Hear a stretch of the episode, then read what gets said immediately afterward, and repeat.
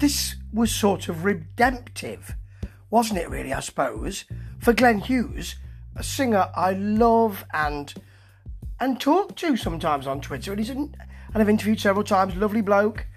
Um, but you know, when he went to um, to work with Tony Iommi uh, on what should have been his solo album, but then became a Black Sabbath album on Seventh Star um, in '86, he fully accepts that there were some issues around that album and the situation that didn't um, that sort of precluded the success of that album. Although I like it, you know, it, it does have lots of Glenn Hughes melody on there, and I love that.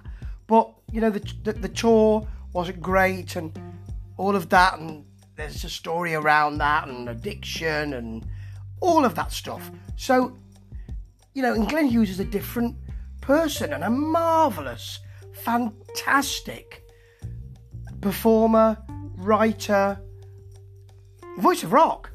Still got it, you know. And a very positive force as well in music, particularly now with the Dead Daisies at the moment. But to go back to work with Tony Iommi in 20 in 2005 and work on Fused must have been a way to put things right, I suppose. I don't know, but I suppose I'm reading in. But really, this is.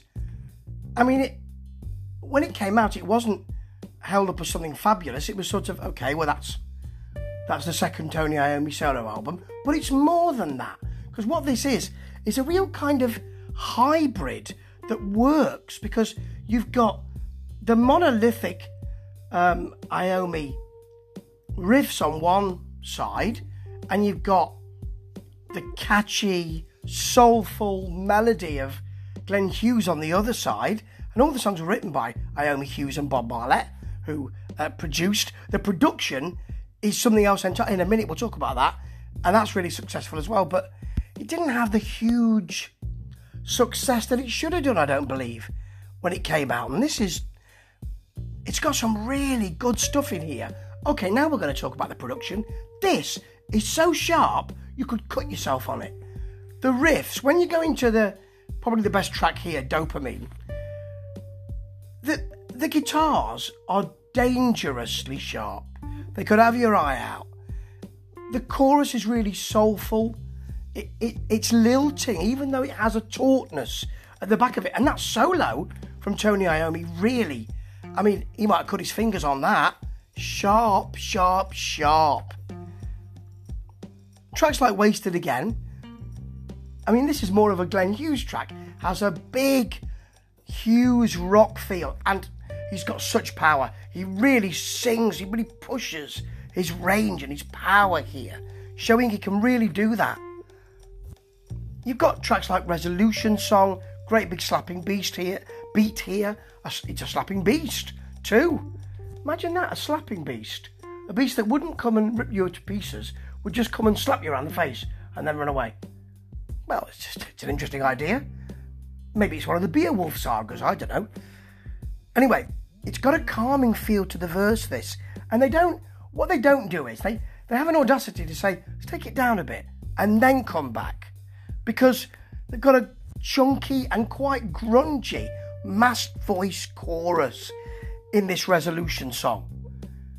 But there are some excellent tracks here which don't feel like cut and shut jobs. They feel like elements of the people that are there really putting these songs together.